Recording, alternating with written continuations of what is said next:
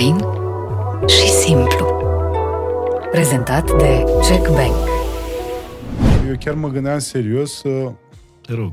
să merg ori în Canada, ori în state și să încerc și acolo să fac ce am făcut aici, adică să o iau de la zero acolo. Pe mine mă sperie ca în viața asta să fi fost doar un stand-up comedian din România. Eu de asta fac 16.000 de lucruri. Că vreau să potențez totul la maxim și să nu mor. Și se pare că aveam depresie. Nu-mi spune. Da.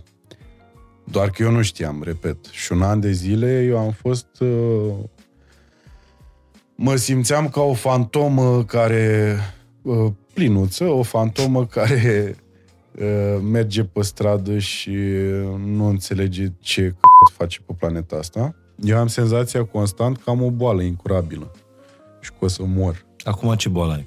Nu mai am, că am fost la control și sănătos, se pare. A fost o perioadă când nu aveam uh, mâncare pentru fix și am prins o reclamă în Pentru perioada cățelul aia. tău. Da, și nici pentru mine implicit. Și am dansat amândoi în casă când mi-au intrat banii de pe reclamă. Tu cu fix. A, da, a dansat bulldogul Du-te, mă. meu englez, bă, jur.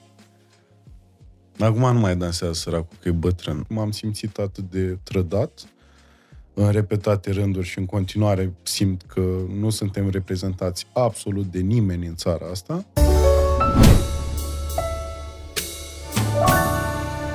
Salut! Sunt Mihai Morar. Bine ai venit la Fain și Simplu. Îmi era dor să spun asta. Mi-a fost dor o vară întreagă de liniștea din studioul ăsta, de starea asta pe care ți-o dă vocea auzită prin microfoanele de podcast. Mi-a fost dor de luminile astea blânde de studio, de băieți. Mi-a fost dor de comentariile voastre, însă să știți că pe lângă toate astea care mi-au lipsit, vara asta am avut sute de întâlniri cu oameni din comunitatea Fain și Simplu. Uh, Oameni care mi-au spus că abia așteaptă să se întoarcă podcastul pentru a putea să alerge mai bine pe bandă la sală. Uh, Am întâlnit oameni care s-au apucat de podcast inspirați de povestea Fain și Simplu și de tot ceea ce ați auzit episod de episod aici și mă bucur foarte mult că în afară de poveste și informație găsiți în podcastul ăsta și inspirație. Și voi îmi dați inspirația de a merge mai departe, abia aștept să auziți conversația cu primul invitat din noul sezon Fai și Simplu. Un om cu care n-am mai stat niciodată de vorbă, nici în public, nici în privat, n-am făcut niciodată vreun interviu cu el, nici la radio, nici la TV. E prima oară când am vorbit cu el la masa podcastului Fain și Simplu. Abia aștept să povestim cu Micuțu Cosmin Nedelcu.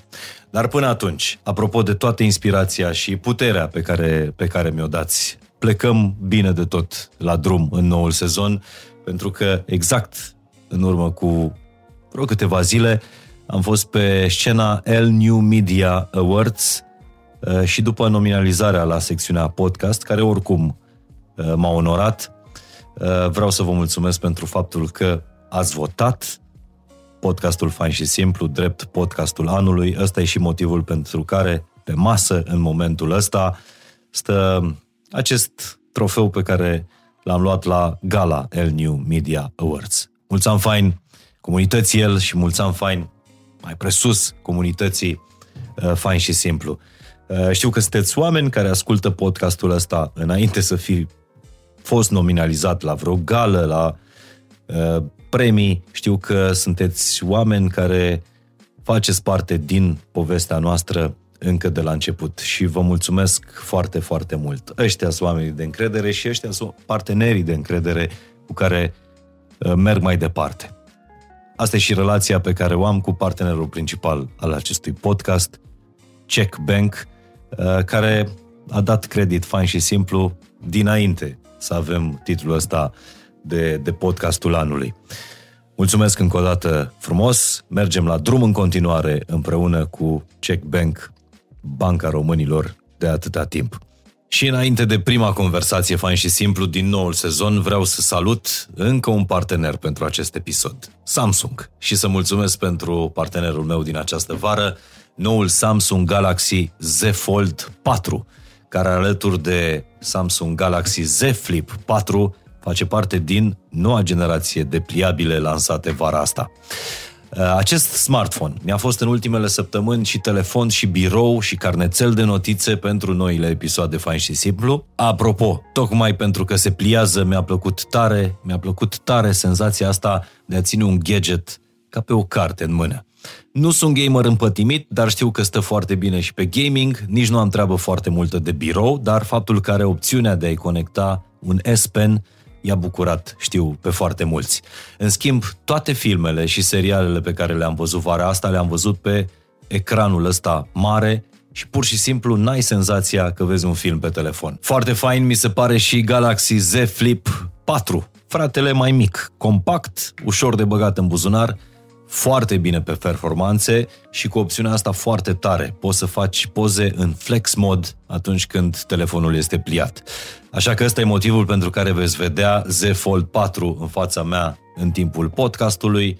Notițele mele pentru episod sunt făcute direct în carnețelul meu foldable. Dragilor, cu Z Flip 4 pliat, fac o poză de început de sezon și vă spun că urmează primul film, prima poveste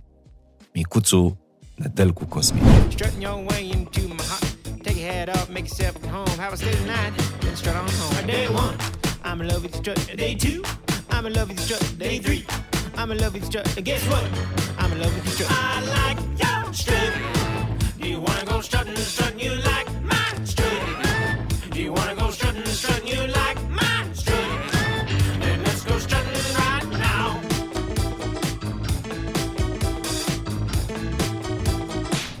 Primul invitat din noul sezon al podcastului este cumva un milestone. Îmi doresc de tare mult un, uh, un dialog cu, cu el și îi mulțumesc tare mult că, că a acceptat, chiar în perioada asta care uh, nu-i deloc uh, prielnică pentru astfel de ieșiri din decor, pentru că tocmai se pregătește pentru lansarea filmului. Un milestone de data asta pentru cariera, pentru cariera lui. E vorba despre filmul Team Building, o să vorbim despre asta, o să vorbim despre stand-up și o să vorbim despre viața și povestea lui uh, Micuțu Cosmin Nedelcu. Mulțumesc frumos pentru invitație. Vă mulțumesc foarte mult pentru accept. Vă cu drag. Uh, ceea ce voiam să zic din, din capul locului este că um, mie mi se pare că e cel puțin un podcast pe care tu l-ai făcut și aici cred că toată lumea trebuie să-ți dea uh, să-ți dea statutul ăsta drept întâi stătător al podcasturilor din România. Pentru că faci podcasturi dinainte să știm noi că faci podcasturi, dar din, din tot ce ai făcut în zona asta de, de podcast, mi se pare că uh, dialogul tău cu Mihai Bendeac e unul dintre primele trei podcasturi făcute vreodată la Cileșea. Uh, da. Uh, s-au mai făcut podcasturi înainte. Cred că în zona de comedie au început podcasturi uh-huh. în România. E adevărat. Și uh, cred că Teovio și Costel au fost primii care au făcut. Între show-uri. Între show-uri. După aia eu am început să fac o chestie inspirat fiind de uh, Bill Burr care făcea un podcast acasă. Care se numea Micuțus Podcast. Da. Păi, nu m-am gândit foarte mult, că era o chestie care uh, era pusă doar pe, uh, nu pe Spotify, pe SoundCloud. SoundCloud, da. Dar uh, în momentul în care am observat că lumea ascultă ce debitez eu singur prin casă și cum mă chinuiam așa cu microfonul ăla, asta înainte de pandemie, ca să-ți dai seama că eram, eram uh, pusnic de pe vremea aia, așa. Uh, da, după aia mi-am dat seama că pot să fac următorul pas, după ce am avut antrenamentul ăla, care m-a ajutat foarte mult, m-a ajutat și să uh, să gândesc niște glume, pentru că era o perioadă destul de seacă, așa, uh, ca inspirație. Uh, și mi-a, chiar mi-a, mi-a uh, cum îi spunem, mi-a uh, mușchiul creierului a devenit mult mai flexibil și după aia în momentul în care am avut uh, invitați, uh, mi-am dat seama că pot să susțin o discuție, mai ales dacă mă interesează foarte mult uh, lucruri despre omul respectiv. Și Și cam asta e, cam asta e MCN Podcast, în principiu. Eu mă referisem uh, și o să revenim la istoria ta în, uh, în podcast, pentru că asta spune multe și despre, despre tine, despre omul, Cosmin. Uh, mă refeream la episodul ăla cu Mihai Bendea, pentru că mi se pare că nimeni nu putea să scoată de la Mihai ce ai scos tu. Adică felul tău de a ține un podcast, cred că e cel mai potrivit pentru a descoperi povestea adevărată a lui, a lui Bendeac? Probabil pentru că scopul meu nu e să scot povestea adevărată a omului. Scopul meu e, e să, da, să aflu eu niște lucruri uh-huh. Și de asta de, de fiecare dată când am avut o reușită cu podcastul respectiv și a trebuit să mulțumesc, am mulțumit uh, invitațiilor mei pentru încrederea pe care mi-au acordat-o. Uh, pentru că e clar că au, au expus niște chestii public pe care poate în mod normal nu, nu le-ar fi expus. Uh, dar asta, cred că, uh, ca de obicei, știi, dacă, dacă faci o chestie for the right reasons, uh-huh. s-ar putea să funcționeze. Adică ai șanse destul de mari să funcționeze. Da, pentru tine personal, a face podcast, ce, ce, câștig, ce câștig ți-a adus? Bă, uh, într-o perioadă în care uh, am uh, fost destul de dezbinați așa și încă suntem. Eu asta am încercat atunci, să stau de vorbă cu niște oameni, chit că nu împărțim același, uh, aceleași valori sau același uh, set de idei până la capăt, ca să învățăm cu toții că e normal să discutăm despre lucruri, chit că nu suntem de acord până la capăt și nu trebuie să ne dăm cu băta în cap pe stradă, nu trebuie să-l înjurăm pe altul care are păreri diferite, și trebuie să ascultăm până la capăt ce spune ceva, dacă vrem cu adevărat un dialog. Dacă nu, putem să rămânem fiecare în bula lui și să avem senzația că noi știm mai bine, noi avem dreptate și altfel decât uh, așa cum facem noi, nu se poate face. Da, acum câțiva ani uh, aveai tot uh, atitudinea asta așa pacifistă? Nu, nu pacifistă, nici împăciuitoare cumva de armonizare așa. Hai să ne armonizăm, hai să ne întâlnim undeva la mijloc, să vedem unde ne potrivim. Nu, nu, nu cred că am avut-o. Uh, Probabil asta a venit în timp, după ce am mai realizat și eu niște chestii, dar uh, eu nici acum nu pot să zic că o am până la capăt. Adică nu sunt... Uh, n-am ajuns un soi de Maica Tereza care vede mijlocul în orice situație. Dar încerc să fac chestia asta. Adică îți pare că sunt mai bun decât restul pentru că încerc. Care e cel mai diferit om Am față de tine cu care asta. ai stat la aceeași masă? Cel mai diferit? Bă, bă, cred că Adrian Văncică. Serios? Da. Că lumea Dar așa, asta... în, la suprafață zice, păi da, dar amândoi sunteți din comedie, cumva, care Și suntem diferența? și prieteni. Da, doar că el e un tip foarte pragmatic. Și mie îmi lipsește pragmatismul ăsta. Și exact cum începem noi acum sezonul vostru nou, așa am început cu el atunci sezonul nou. Mm-hmm.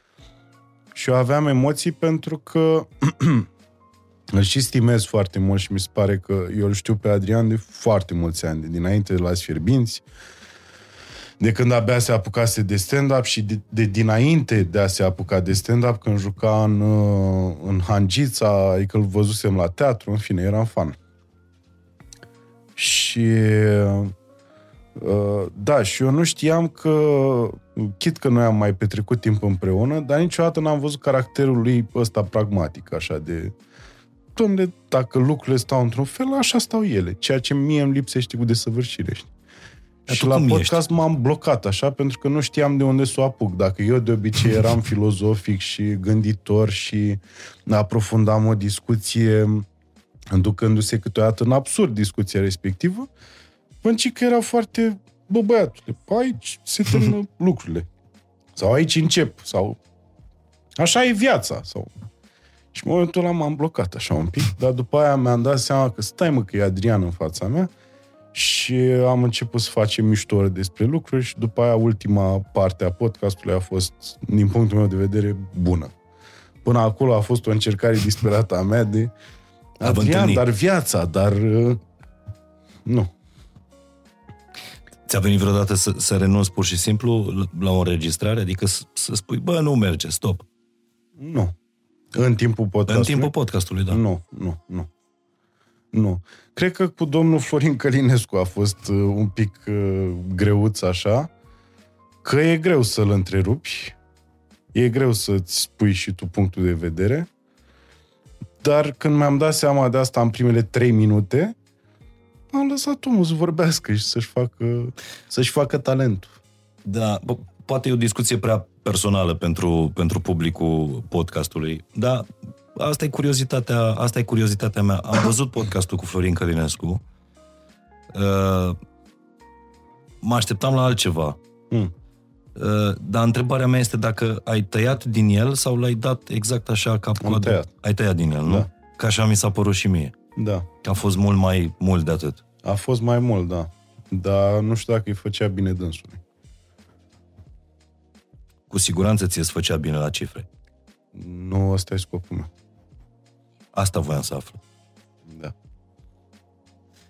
Deci scopul tău este cu podcastul ăsta pe care îl spun așa, din undeva de pe margine. Cred că îl faci mult prea rar sau cu, Perfect. cu, pu- cu mai puțină conștiinciozitate decât ar merita să, să-l faci. Depinde, domnule, că depinde cum...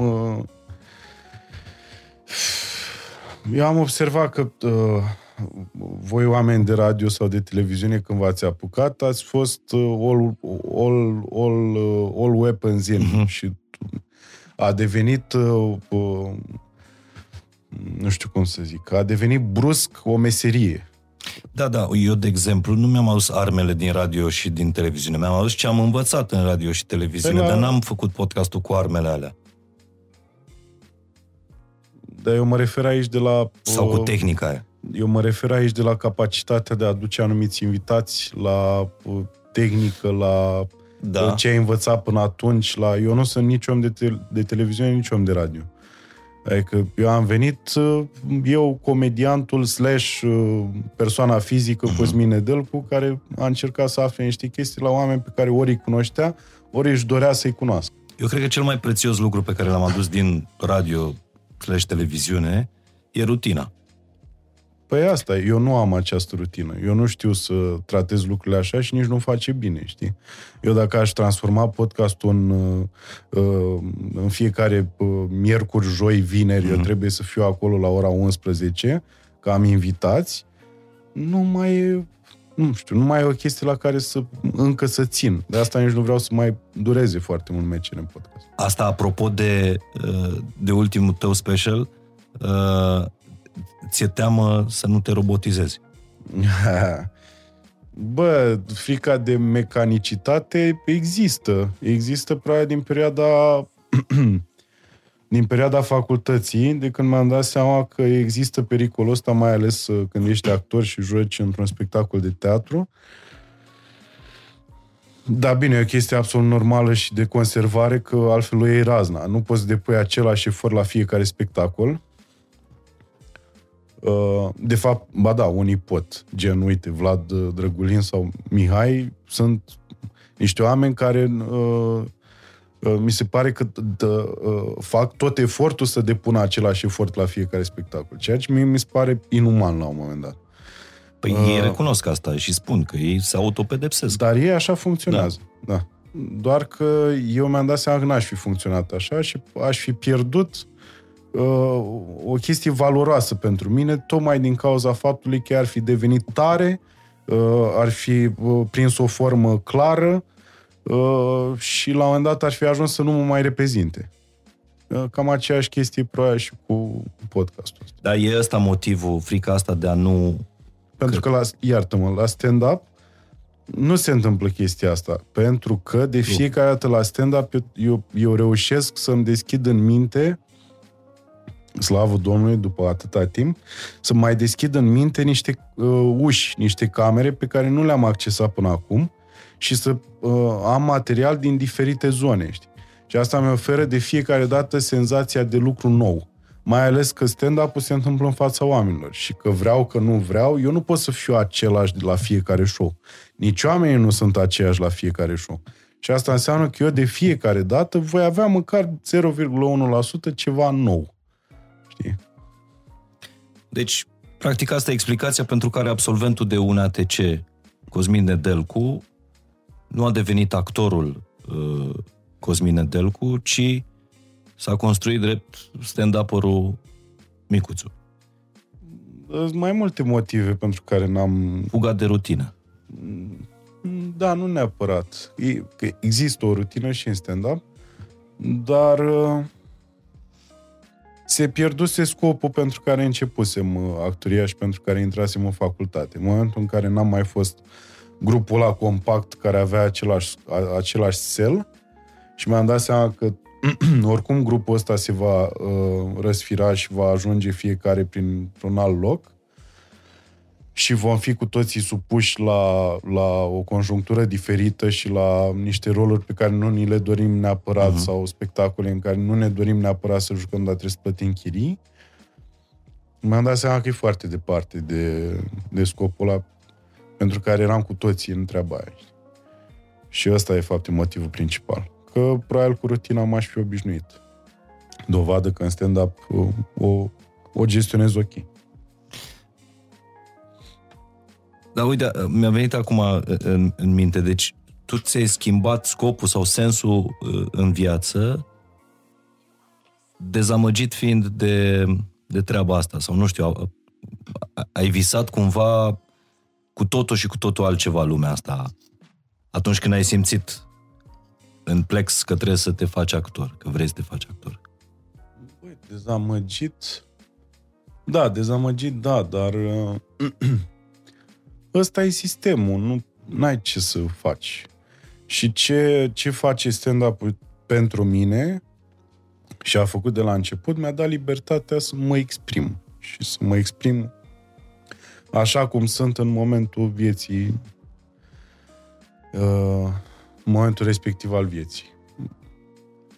Asta la teatru era foarte complicat de făcut. Trebuia să lucrez cu un regizor pe care poate, în care poate, nu neapărat că îl place sau nu place, mm-hmm. că mhm. asta nu e, nu e un criteriu, dar ai sau nu ai încredere. Pentru mine e foarte important să am încredere în omul cu care lucrez.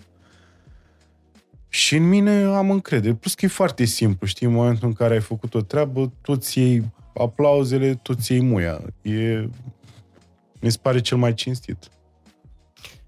Asta e și explicația mea atunci, dar nu știu dacă e o scuză sau chiar e o explicație pe bune, uh, pentru care nu mai fac televiziune și m-am apucat de podcast.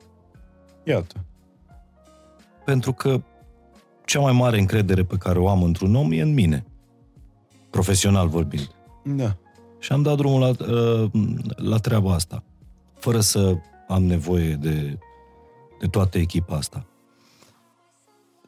Dar cu alte cuvinte, în, în facultate au fost anii tăi cei mai frumoși? Bă, adică, nu. mie mi se pare că tu, tu ești chiar un, un visător. Eu sunt, în da. zodia visătorului. Eh, nu știu asta, dar... Nu, eram... Da. Uh, ai, fost, ai fost exact uh, când ai momentele alea, că am, m-am mai uitat așa la podcastul și ai momentele astea în care dai o notă foarte boemă, așa. Da, exact. Doar că n De capșa. N-am, da, n-am, n-a intrat, domnul Mihai. N-a de intrat. bilete de papagal. Bun. E, e mult spus. Uh, așa. Uh, nu, cei mai frumoși ani uh, încă sunt.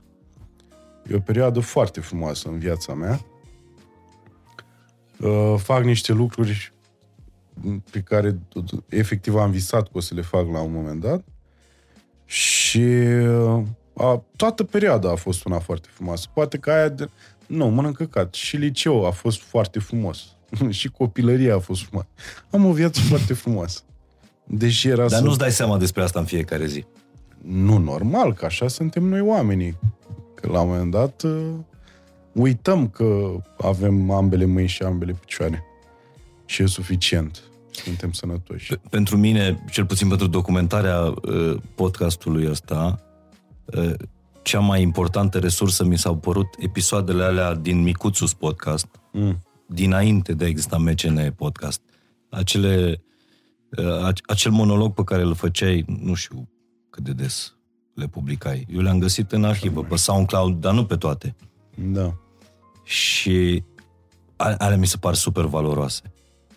Știi, omul care își deschide seara, era un serial, dar nu mai știu cine era, care seara, după ce își termina treaba, își deschidea reportofonul și făcea un fel de dragă jurnalule. Mm. Ale erau, a, asta însemnau uh, podcasturile alea. Uh, și într-unul dintre ele, tu spui că cea mai nasoală perioada ta a fost aia de după facultate, anul de după facultate. Într-adevăr, da. Anul ăla a fost, da, a fost nasol rău.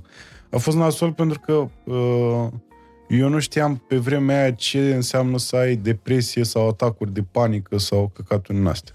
Eu nu știam. Nu, abia apăruse în România asta cu depresia. Hmm. S-ar putea să ai depresie. Te-ai uitat la prietenul tău sau la vecinul tău în ultimele 20 de zile, s-ar putea să sufere de depresie. Uh, și se pare că aveam depresie. Nu-mi spune. Da. Doar că eu nu știam, repet. Și un an de zile eu am fost... Uh, mă simțeam ca o fantomă care... Uh, plinuță, o fantomă care uh, merge pe stradă și uh, nu înțelege ce căcat face pe planeta asta. Dar am avut foarte mare noroc de prieteni apropiați care m-au ajutat să... cu răbdare, cu fără să transforme totul într-o dramă. M-au Care te ajutat sunau, te căutau, Să... Nu neapărat. nu? Nu, nu. Pe asta e, știi, a Dar, fost o dar chestie... pur și simplu te închideai în casă sau... Băi, nu. Pentru că nu era, repet, în momentul în care, știi cum s-a întâmplat o chestie? S-ar putea ca mamaia mea să fi avut COVID. Doar că ea nu a fost să vadă dacă a avut COVID sau nu, dacă are sau nu. Și a tratat totul ca, uh, ca o gripă. Nici Și măcar mama e nu mai ceam. foarte bine, știi? Mhm. Probabil dacă ar fi mers la doctor să vadă clar că are COVID, poate n-ar fi ieșit așa de bine din toată situația. Așa cum și eu atunci, dacă aș fi aflat că eu am o depresie și ce înseamnă depresia și așa, și anxietate și atacuri de panică, cred că lucrurile ar fi prins o doză de dramă mult mai uh, adâncă în mintea Mhm. mea, știi? Așa eram pur și simplu o stafie care nu înțelege ce căcat se întâmplă, știi? Dar sigur că e timp să întrebi, Cred că a durat dar de ce ai într-adevăr făcut foarte depresie? Nu spun întrebarea asta, dar tu cumva îți pierduse sensul, că mi-ai zis că tu în facultate Da, ai mi-am avut pierdut anii cei sensul. mai frumoși, ai avut oamenii care te-au înconjurat, aveai scop, sens Uh-huh. și dintr-o dată totul s-a terminat. Da. Și te-ai trezit fără sens? Da, m-am trezit fără sens, da. În perioada aia era și foarte, era foarte amuzant și paradoxal așa, cum eu, toți colegii mei au pățit același lucru, da? Doar că eu în continuare făceam stand-up. Mm, Eu câștigam într-un weekend cât câștigai în trei luni ca actor colaborator la un teatru. Eu aveam bani să plătesc chiria, să fac ce vreau, efectiv nu înțelegeam de ce primesc acei bani. Deci era o chestie atât de idiotă, de nu mă... Adică eu, eu eram într-o poziție extraordinar de bună comparativ cu alți oameni care au terminat teatru. Dar nu înțelegeam ce mi se întâmplă efectiv. Și așa că... Ți-am zis, am avut, am avut noroc de prieteni care m-au, m-au, m-au tratat cu blândețe așa și Fără ca tu măcar să știi. fără că, Că dar treci nici prin- ei nu cred că știau. Ei își dădeau seama, într-adevăr, că că am pierdut sensul și că nu mă mai... Știi, într-un colectiv, uh, știi cine ești. Ai, ăla e, aia e poziția ta. În momentul în care dispare colectivul ăla și tu ai fost obișnuit ani de zile cu acel colectiv, tu brusc nu mai, nu mai ești, nu mai... Gata. S-a pierdut locul. Eu am avut chestia asta când m-am mutat din Baia Mare în București. Uh, După liceu. Pentru mine liceul exact cum povestești tu despre facultate, a însemnat anii cei mai frumoși. Eu lucram în timpul liceului, scriam la, la ziar, făceam radio în Baia Mare și mi se părea că toate au sens. Și am venit în București și șase luni spre un an era o umbră. Deci înțeleg absolut perfect. Mă bucur. Cu... Că și de aceea sunt aici să îi ascult și să înțeleg pe, pe oameni. Dar care a fost momentul tău? Adică, Momentul. După ce nu mai înțelegeai ce ce cu tine, de ce faci asta, pentru ce faci asta, da, când mi-a revenit, adică... nu, nu neapărat când ți-ai revenit, când ai simțit că ăsta e mi- micuț, ăsta e Cosmin, A, pula. ăsta e momentul. Nu, nu există așa Nu? ceva. Nu există pentru că mi-am dat seama că sunt într-o continuă schimbare și uh, mi-am dat seama că e, nu e bine să mă, să mă închid într-o formă concretă.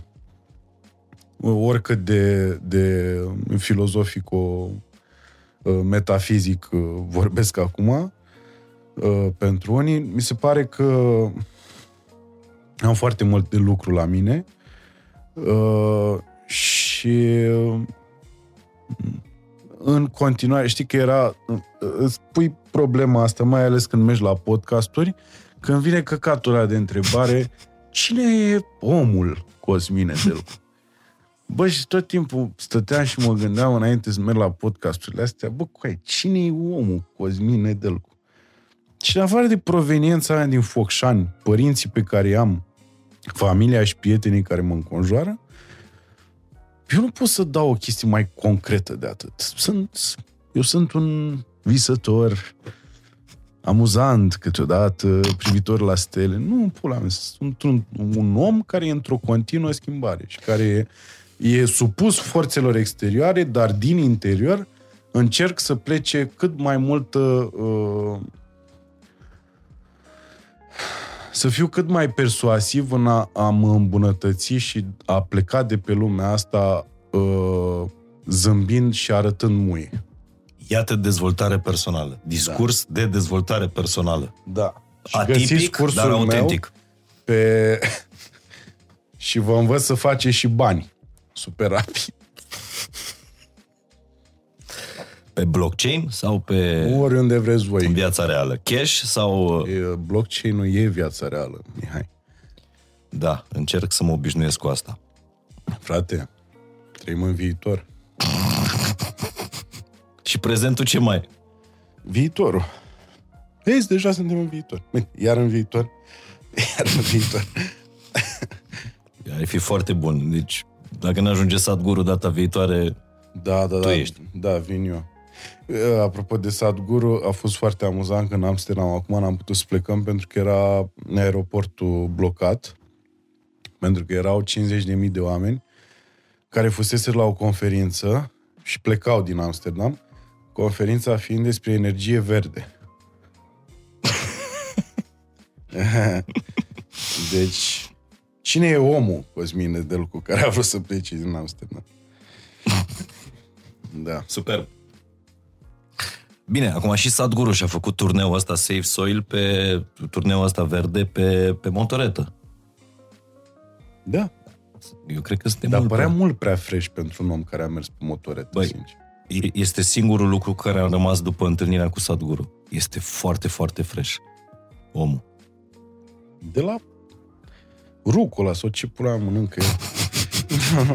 Nu știu că n-am mâncat cu el. N-ai mâncat cu el? A, da, tu ai avut podcast cu el? Da, dar nu l-am difuzat niciodată. Serios? Nu. De ce? A zis măscări? Ți s-a întâmplat vreodată? În primul rând că a fost primul podcast pe care l-am înregistrat pe Zoom. Ah, Ai făcut, vreo... ai făcut, nu? În pandemie? Nu, nu, n-ai făcut niciodată. Uh, și mă așteptam, m-am pregătit pentru întâlnirea cu, cu Sadhguru, că era exact pe formatul fain și simplu. Era impecabil. Și când a venit ora întâlnirii, el a apărut pe motocicletă.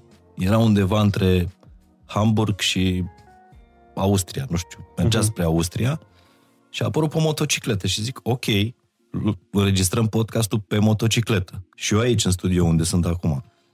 Și mă așteptam la un moment dat să se o treagă pe dreapta și să-și dea casca jos. Nu, așa. Deci eu am înregistrat 25 de minute un podcast cu o cască. Și indiferent ce întrebări îi, îi puneam, răspundea exact ca în brieful de la organizația Îmi spunea Campania, că, da. că tu ești calea. Nu, era exact brieful, cu să salvăm pământul, să protejăm A, și pământul, să salvăm, să... tu ești solul. calea și să salvăm pământul. Exact. Și nu, adică n-a fost material de... Da, se auzea Da. când zicea ceva? Da, s-auzea că avea nu știu ce cască. Da, avea cască. În din aia- cască. Cască în cască? Cască în cască, da. Bravo. Bun, revenind uh, la povestea cu... Ai ai fost vreodată cucerit de vreun lider de ăsta sp- spiritual? Nu. Nu te uita așa la mine, te rog. Nu, nu, nu, nu, nu. I can uh, smell bullshit from a mile away, ca să zic așa. Nu. Nu. Uh, nu și... Dar pot să înțeleg de ce oamenii au nevoie de... N-ai, n-ai cum să judeci niciodată prin ce trece un om și de obicei când uh, ți se întâmplă lucruri nasoale ai nevoie de o concretețe pe care de multe ori nu o găsești în planul real și ai nevoie să mergi într-o, într-o zonă spirituală în care, să, să, în care ai senzația că ai dat peste conc- concretețea aia și împământarea de care aveai nevoie. Dar aici nu mă refeream doar la, la, la lider spiritual. Uite, mai există și lideri în, în business, da? care te învață să faci bani. Tony Robbins, uh, Nu, ăla, ăla, ăla. nu, Nu ești un follower. nu, nu, nu. Nu, mi se pare că dacă vrei să faci bani, muncește în pula mea. e foarte simplu. E foarte simplu. Nu, asta cu te învăț eu să faci bani, eu, eu cred că oricine te învață să faci bani și își cere bani, nu te învață. să- La un moment dat eu am pățit o chestie. Te rog. Când eram mai... Uh, mai... Uh, nici nu contează asta. Nu știu, aveam vreo 20 ceva de ani. Clar e că am intrat pe un site și mi-a apărut o reclamă dacă vreau să-mi știu IQ. Și am zis că da, vreau să-mi știu IQ și am trecut prin tot testul ăla și la final mi-a cerut 300 lei ca să-mi știu IQ. Și am dat 300 lei. Și când mi-a venit mail-ul, nu m-am mai uitat, că mi-am dat seama că sunt foarte prost și că nu trebuie să-mi știu IQ. Vorbesc foarte serios. Deci în momentul în care dai 300 de lei să te înveți cineva să faci 300 de lei, nu o să o zic eu, bine ar fi să o spună fiecare pentru sine. Deci ai și latura ta pragmatică. Să-i spunem a- așa, da, să-i spunem așa. Ești foarte grounded. Am momentele mele, da, și momentele mele în care sunt flu flu și îmi cumpăr plante de la Mega. și mă închin la ele și îmbrățișez copaci. Nu, glumesc. Dar ce mai e din Focșani în tine? În, în afară de majoritatea omului Cosmin Nedelcu. cât la sută am petrecut acolo din viața mea. Ăla e procentul pe care încă l-am din Focșani. Și, și oamenii pe care am întâlnit acolo, sunt foarte mulți oameni care au ajutat foarte mult la formarea mea, acolo în Focșani. E destul de mult în Focșani, plus părinți, Profe- baza. când zici formare, te referi și la școala vieții și la școala... Școala vieții, mâncați. Uh, Bă, mă refer la tot. La tot. La, la școală nu pot să zic că am avut un profesor din ăsta care schimba vieți. Tâlp. Cum vedem da. prin uh, state la universități și Jordan Peterson. Dar... uh, Nici în el nu crezi? nu, mi se pare că e un om ca noi toți, doar că a citit mai mult și a învățat să-și asume o anumită informație și să o treacă prin propriul filtru. Nu, eu nu cred în aceste figuri care ne ies în față de fiecare dată, exact ca la partidele politice, pe care trebuie să le urăști sau să le placi. Nu cred. E, nu cred în chestia asta. Nu cred. Revenind la Focșani, Așa. la oameni care te-au format. Da, și au fost uh, actorii din teatru de acolo, de la Focșani, o bună parte din ei. uh, oameni care uh, participau activ la festivalul de teatru din Focșan, la care am uh, fost și eu acolo. Uh, am jucat în festivalul respectiv din clasa 9 până într-a 12 cred. Uh, Este superb teatru din Foș- Focșani, am fost astă vară. da, Superb. păcat că se fac nunți și botezuri. Nu în el. cred. Da, Lângă el sau... în. În el. Haide mă, Cosmin, nu cred așa ceva. Nu ni s-a spus asta. Da, da. Da, se fac. Găsești poze pe net cu oameni care cu mireasa pe scenă.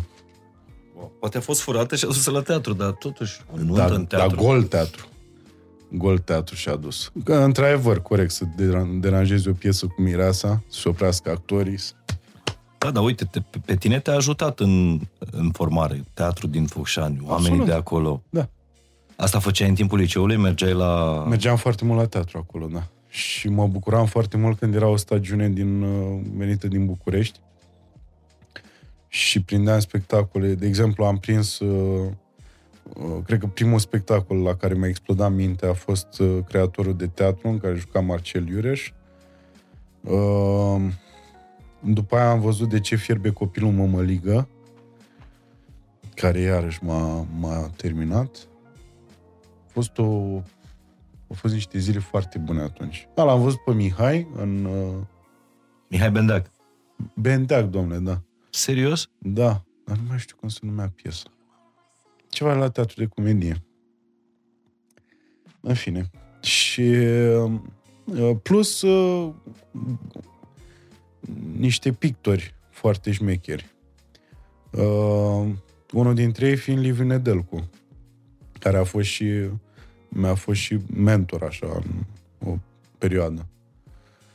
Și cu care mi-am uh, făcut lucrarea de atestat când am terminat uh, la pictură acolo. Deci au fost niște oameni care m-au, m-au ajutat foarte mult și la care am învățat foarte mult. Dar de pictat mai pictezi? Nu, nu. Nu, că nu mă pricep la asta. Nu? Și cum de-ai terminat Comparativ. pictură? Mă pricep, dar nu mă pricep la modul... Aveam un coleg care făcea ochii închiși, o chestie. În momentul în care l-am văzut pe el, am fost, bă, dar... Salieri, când uh, îl invidia pe Mozart, Salieri se pricepea. Eu nici măcar Salieri nu puteam să fiu la Mozart. A, deci tu, prin filtrul tău, ai stabilit că nu poți să fii un pictor, nu de succes, un pictor respectat. Știu eu dacă aveai sau nu dreptate. Îți zic sigur. De altfel gândește că la cât de uh, apropiat am fost și încă mai sunt, deși ne auzim mai rar, cu proful, cu Nedelcu, mi-ar fi zis, băi, Cosmine, dar mai pune o pensul la mână. A zis Niciodată. niciodată. În schimb, mi-a zis atunci, între a 12 mi-a zis, ia zi, tată, și mie o poezie din aia de o dai la teatru. Da, e un prof de la, de la un ATC care îți mai zice, Cosmine, dar mai pune și tu mâna și joacă pe o, într-o, într-o piesă de teatru. Bă, nu, că la mine a fost foarte drăguț, că am închis uh, ciclu, deci eu am intrat uh, în un ATC destul de apreciat fiind de profesor și am terminat un ATC destul de apreciat fiind de profesor. Pentru mine s-a încheiat foarte frumos perioada actoricească din viața mea. Plus că, na, mai am aceste momente în care mai joc prin filme. Și despre film vorbim imediat, dar despre acel film. Nu că nu era o aluzie. Da, să... nu era o aluzie. Dar voiam să te întreb, uh, pe lângă faptul că ai frecventat teatru din, din Focșani, da, cercurile uh, respective, uh, tu ai frecventat și teatru străzii. Și știu asta, deci mi-am petrecut o noapte. Ce, Trebuia mă, ce să astea cu... cu școala, școala vieții și școala cu teatru teatru străzii. străzii. Deci mi-am petrecut o noapte Așa. Trebuia să mă- ajung să mă trezesc dimineața, să alerg, să mă duc la matinal și n-am putut să mă culc, era invitat, știi că făcea Pepe, știi că doar ai fost. Și era invitat la Pepe, Așa. acasă la bar. Aoleu, ai văzut aia? Deci s-a râs monstruos. Știu că aia n-a mai apărut după aia pe online, că am vrut să mă... Să nu mai apară aia. Niciodată. Sper să nu mai apară niciodată. Și exact asta mi-am imaginat, adică tu povesteai un teatru al străzii. Bă, Acolo. da. Da, pe am avut noroc să, să... Da, am avut noroc să pățesc foarte multe lucruri, să întâlnesc foarte mulți oameni și uh, diferite categorii. Și încă am prieteni. Da. Băiețași, nu știu cum să Nu, le dar zic. nu, nu, nu vreau să povestești asta, dar vreau să spui pentru că ai trecut Ai și o prin problemă, bătălii. Mihai?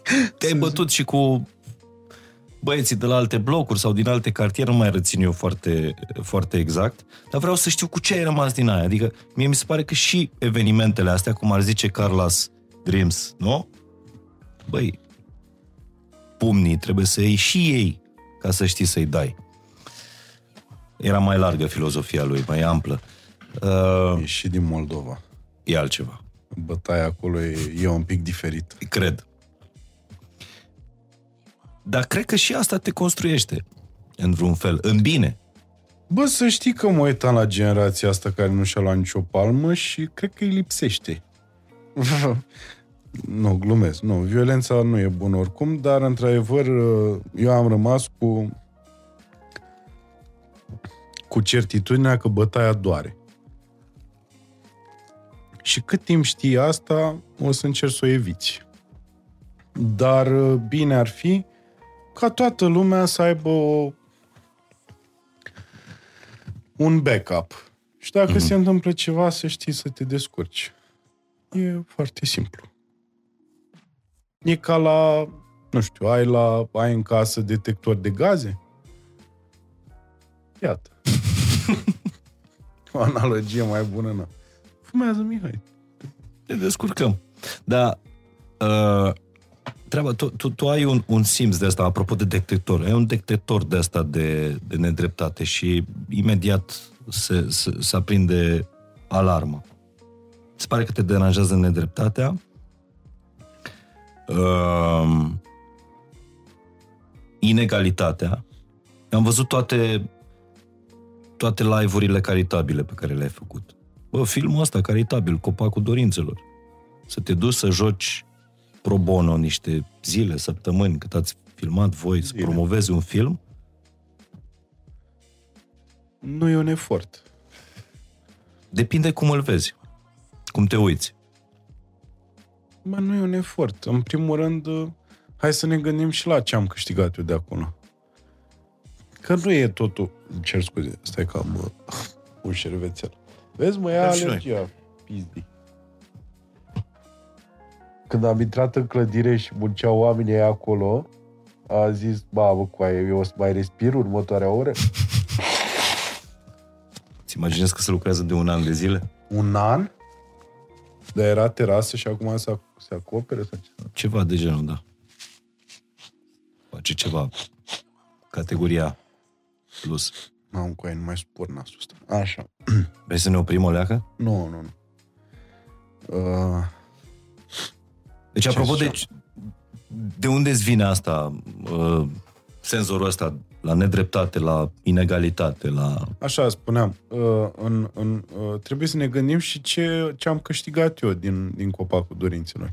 Am câștigat munca cu, cu Andrei, cu Huțuleac, uh, am câștigat munca cu Mișu Ionescu, am câștigat uh, uh, uh, efectiv exercițiul actoriei care îmi lipsea de a face un personaj de compoziție. pe care Și nu m-a- le-ai mai făcut din N-am mai facultate? făcut din facultate de când uh, am lucrat cu doamna Mirela Gorea și am, uh, am jucat în uh, Bolnavul Închipuit. Și acolo aveam un personaj de, de compoziție și mai făcusem unul în liceu, în Mătrăguna lui Machiavelli. Deci era al treilea personaj de compoziție.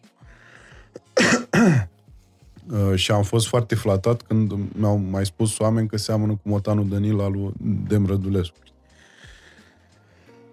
Deci eu am avut niște lucruri de câștigat. Eu nu sunt uh, uh, acest sfânt care face muncă de caritate și atât. Nu, am și de câștigat din chestiile alea, știi? Așa că Dar de ce le faci? De ce... De unde îți vine treaba asta? Băi, e foarte simplu. Să te Eu ridici când ți se pare ceva nedrept, să zici atunci când ți se pare că cineva e umilit, Cred că sunt două, două puncte care mă aduc în zona asta. uh, faptul că ai mei sunt așa, sunt niște oameni de genul ăsta, care nu suportă nedreptatea și uh, au făcut tot posibilul să, deși nu au, uh, nu au avut niciodată vocea mea sau uh, poziția mea să, e- efectiv, să schimbe mai multe lucruri, dar așa, mic, cât au putut ei au făcut. Uh, unul la mână și doi la mână, în momentul în care am muncit și am dus-o, o duc bine de ceva timp, uh, mie, a, e la, nu știu cum să zic, e absolut normal să-mi aduc aminte de perioada în care n-am dus-o bine și eu n-am primit nicio mână întinsă, știi? Sau, nu știu, un sandwich, habar n-am. Mână căcat. Am primit de la prietenii de atunci. Dar mă Dar au refer fost și așa la- perioade când aveai probleme cu, cu banii? Normal, da. A fost o perioadă când uh, n-aveam uh, mâncare pentru fix și am prins o reclamă în Pentru perioada cățelul aia. tău. Da. Și nici pentru mine implicit. Să nu se înțeleagă că eu mâncam, dar pentru el n-aveam bani de mâncare. Nu, era, el era pe primul loc. Și, și am dansat amândoi în casă când mi-au intrat banii de pe reclamă. Tu cu fix. A, da, a dansat bulldogul Du-te, mă. meu englez, bă, jur. Acum nu mai dansează săracul, că e bătrân, dar... Dar de mai când îl putea. ai? E lângă mine de 12 ani. 12 ani. Deci ți-a prins toată dezvoltarea asta personală.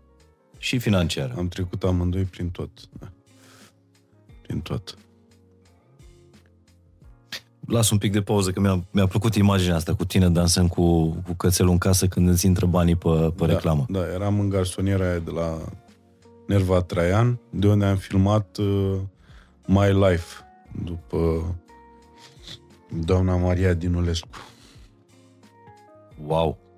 Dacă mai ții minte, când Da, da, cum să scoteam din priză frigiderul ca să bag storcătorul de fruct. Când avusese Mihai, um, doamna Maria Dinulescu, domnișoara, avusese o, ceva la Intercontinental, la piscină, nu? A, și tu ai făcut ne-a într-o arătat- cadă Un mic moment din viața dumnei. Da. da. și tu făcusei parodia într-o cadă Nu, Bobo cred că a făcut-o în cadă. Bobo a făcut-o în cadă. și tu Eu am, uh, nu, eu am profitat de ce aveam... uh, la îndemână. Era foarte greu să încape în cadă aia din garsonieră. Era foarte greu să... Așa că am profitat de ce aveam prin casă. Da. Apropo, f- faci niște reclame, extra, mi se pare că să mai faci reclame, te rog frumos. Sunt Doamne foarte ajută. frumoase Doamne ajută. și ți se potrivesc. Cam toate. Mulțumesc. Dar uh, revenind la film, uh, ai fost un pic supărat de faptul că ai fi vrut să se ducă mai multă lume. Așa Da. ar fi fost normal sau de bun simț să se ducă mai multă lume să vadă filmul ăsta ale uh, uh, care a donat încasările către, către hospice, Casa Speranței.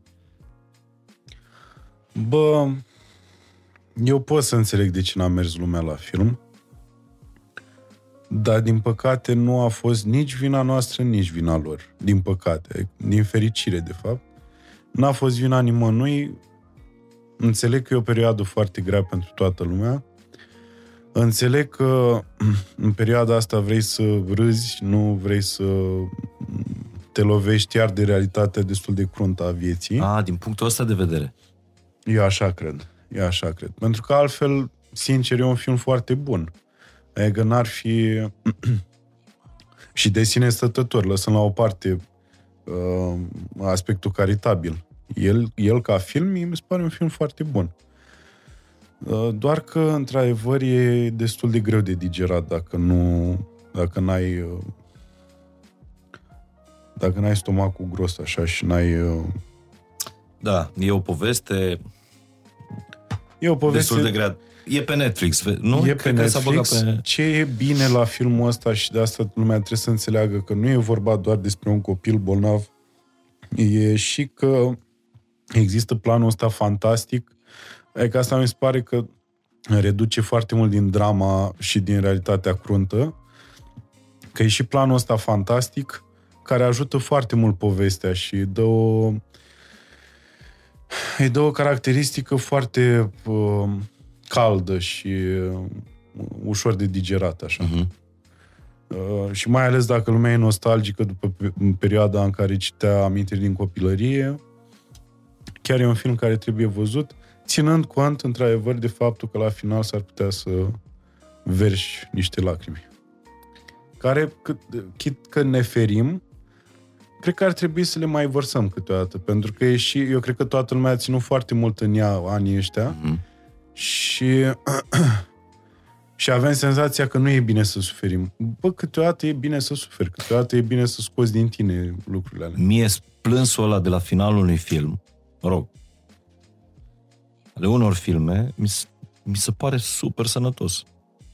E, e, e știi cum e, e ca uh, se spune statistic vorbind că e cel mai bine să ai accidente mici de, de uh, în trafic, Mhm. pentru că așa uh, amâni uh, accidentul la mare. Pentru că te face mai atent. te și face mai atent și statistic vorbind, dacă ai avut un accident, e foarte greu să mai ai un accident în perioada următoare. știi? Așa că dacă își mai lovește lumea mașina un pic, să se bucure. Să nu mai Da. fie așa supărat. Zi-mi un film la care ai plâns tu. Bă, la Copacul Dorinților am plâns. Am plâns la premieră. Dar m-am ascuns. Cred. Ești, M-am ascuns. ești genul. Sunt genul... Care nu plângem public. Păi nu-i normal să plângi în public. Nu-i Ba da, bărbătește. Nu, nu, nu ține Nu? De, de bărbăție, ține de Mă rog, în public de față cu prietenii, cu cer, cu Erau anturajul. foarte mulți oameni. Foarte mulți oameni, așa că am uh, sughițat în mine. Dar, dincolo de filmele astea la care e bine să, să plângem, în câteva zile iese un film la care E bine să râdem. înțeleg că e bine, nu e bine, se va râde. Așa am înțeles. Este Team Building, un film pe care l-ați filmat Acum un an. fix acum un an. Nu știu de ce aveam impresia că Acum doi. era în primul an de pandemie, da. Mm. Da, și mie mai rămâne așa în minte perioada, nu înțeleg de ce. Dar nu, acum un an l-am filmat. Exact când am împlinit eu 35 de ani, eram în timpul filmărilor. Cosmin, avem niște imagini. Iată. În premieră. Aici este omul de televiziune din, uh, din mine. Uh, E o secvență din, uh, din team building pe care te invit să o urmărim împreună Hai. și apoi, de ce nu, să o comentăm.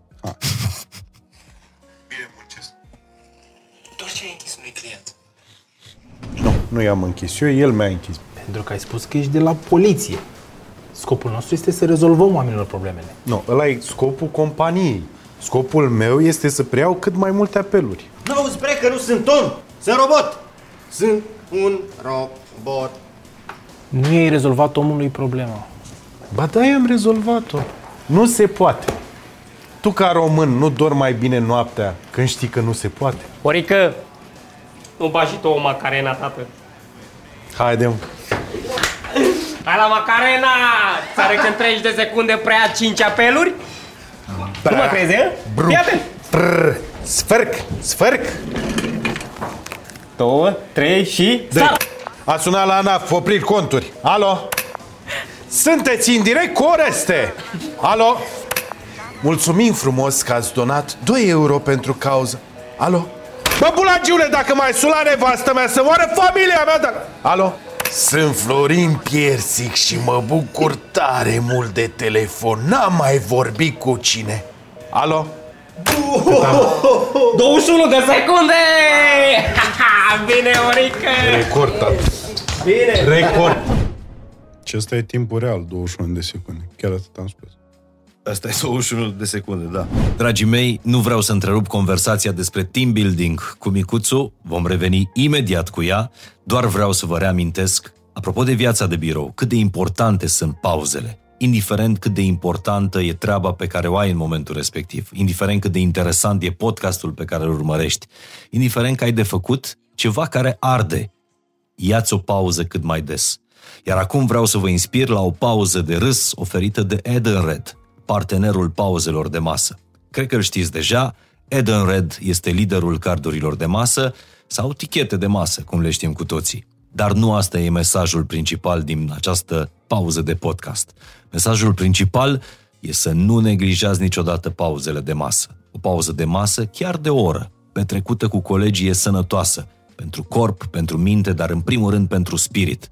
De câte ori nu ați transformat o pauză de masă într-o pauză de râs? Iar râsul e sănătate curată. Și pentru tine și pentru echipa ta. Vă zic din proprie experiență, la noi în radio, în pauzele de masă, se râde mai mult decât în emisie. Glumele din live, din matinal, se spun mai întâi în pauza de masă și brainstormingurile cele mai reușite pentru campanii tot în pauza de masă se nasc.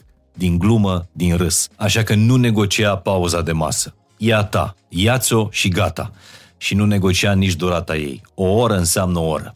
Nu se negociază ca să ai vreme pentru sănătatea ta, să alegi mâncare caldă, gătită, hrănitoare, nu gustări rapide. Cu Eden Red poți să folosești cardul tău de masă în sute de restaurante, cafenele și cantine din țară, precum și în aplicația de food delivery Taz.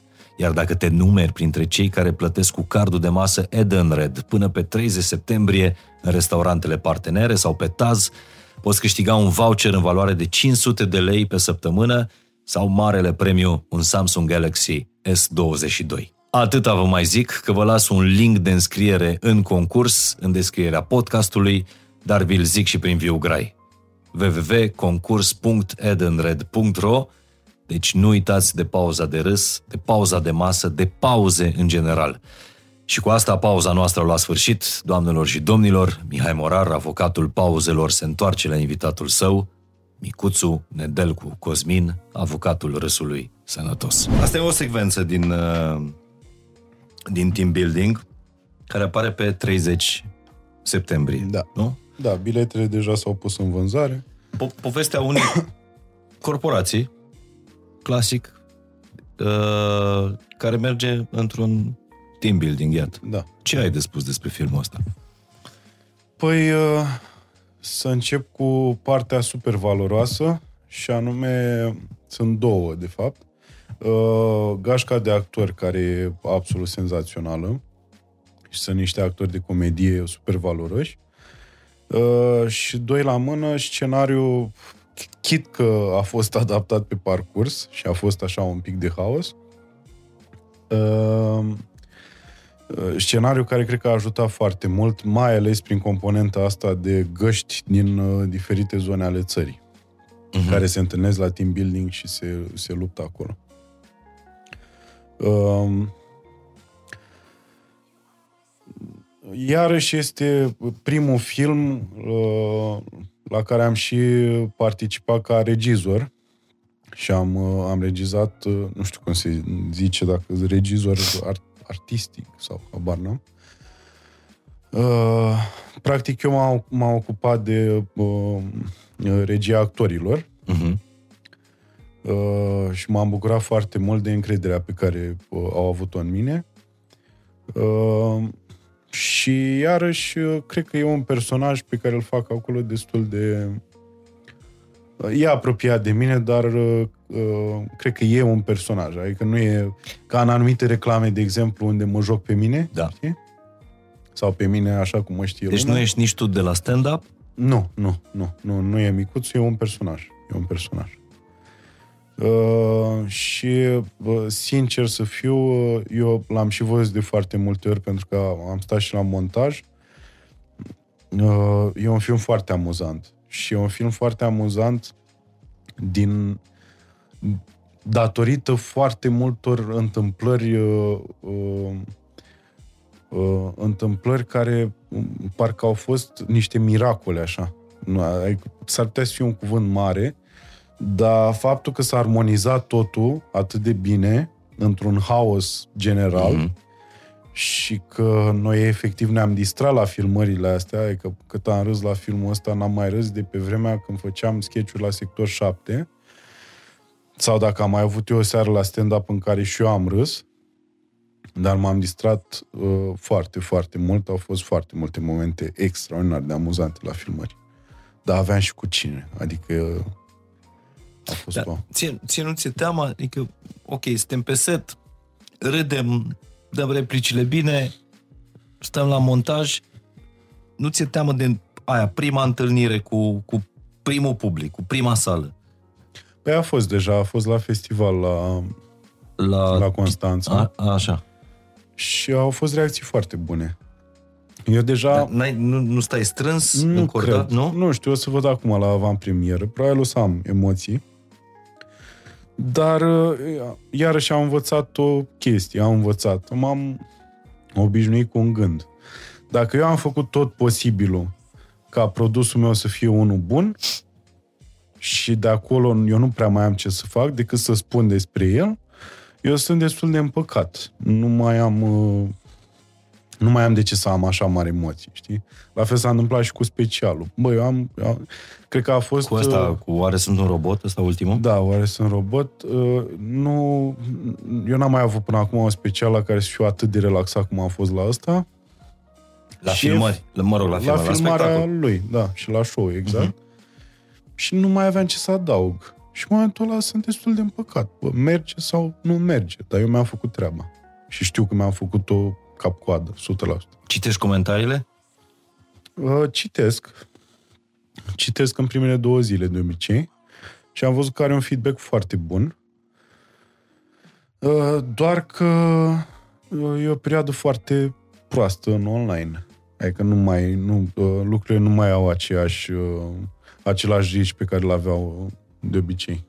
Alea pe care le pun eu, nu știu. Așa simt, nu știu, că am văzut numărul de vizualizări. Suntem în primele zile de când l-ai, uh, l-ai pus, dar mi se pare că are Mm. tracțiune.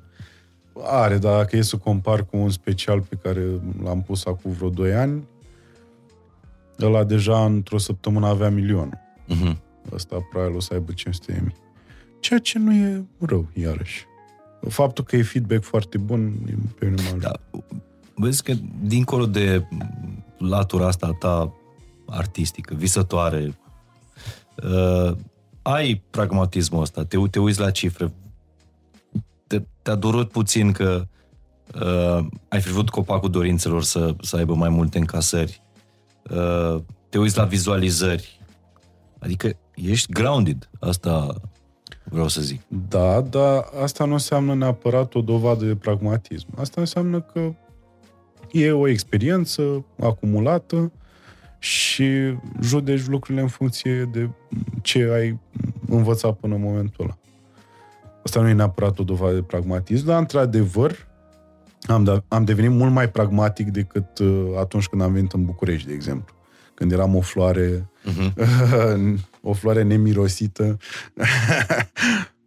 în uh, Ai Marea business-uri Capitală. ești acționar în, la The Fools, ai uh, uh, barbershop-ul de pe Ciobănașului, Da, numărul, am uitat numărul. patru. Iertați-mă. Stați liniștit. Așa este. Da. Am încercat să fac și asta. Pentru că altfel stăteau banii pe care îi câștigasem, stăteau degeaba.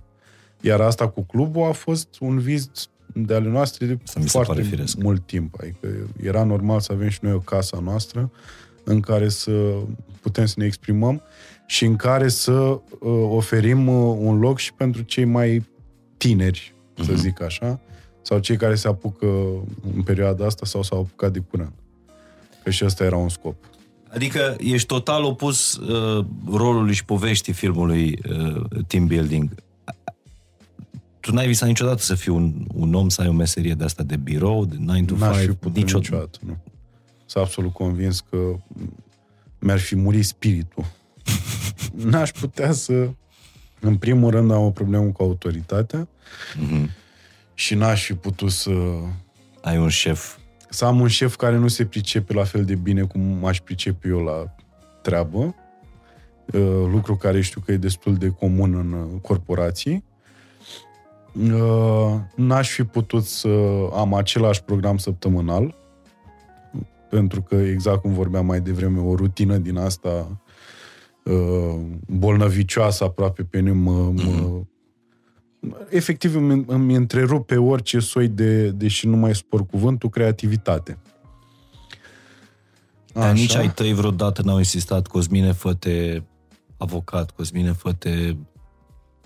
Bă, am insistat Contabil. când uh, trebuia să trec la liceu uh, dintre De fapt, nu. Uh, a fost o încercare în- în- dintre a patra, între a cincea, să ajung la Colegiul Național Unirea.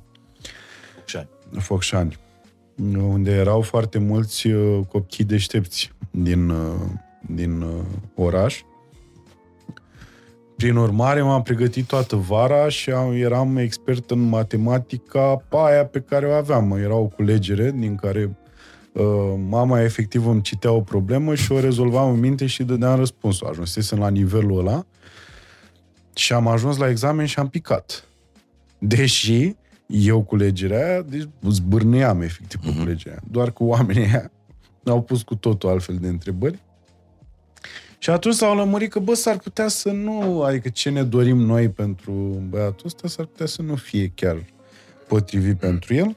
Și după aia când m-am mutat singur de la liceu uh, 1, că într-a noua, la liceu 1 am intrat din cauza mediei, unde eram uh, sudor uh, matrițor și m-am mutat dintre-a noua într-a 10 la uh, în- pardon, în clasa 10 m-am mutat de la liceu 1 la liceu de arte. Singur și m-am dus La și le-am pictură. spus. Da. Și m-am dus și le-am spus că trebuiau semnate niște acte, Mhm. mm-hmm. adică până acolo am putut eu să rezolv lucruri, de acolo încolo trebuia ori mai ori taică să semneze ei părinți fiind. Mhm. Dar eram în două cataloage. Eram și la liceu 1 și la liceu de arte. Serios? Da, și uh, mă dădeau afară de la liceu 1, de acum când mă mai duceam. Și mi-a, m-a sunat domnul director și mi-a zis că haide bă să vină tai tu să semneze ca să nu te... Și tu în timpul ăsta bănuiesc că aveai o brigadă, erai... Adică mintea ta era în altă parte, preocupările tale. Nu, preocuparea nu mea... erau la șevalet. Ba da, ba da, Da? da? aia era. Da, Da, da, da, da.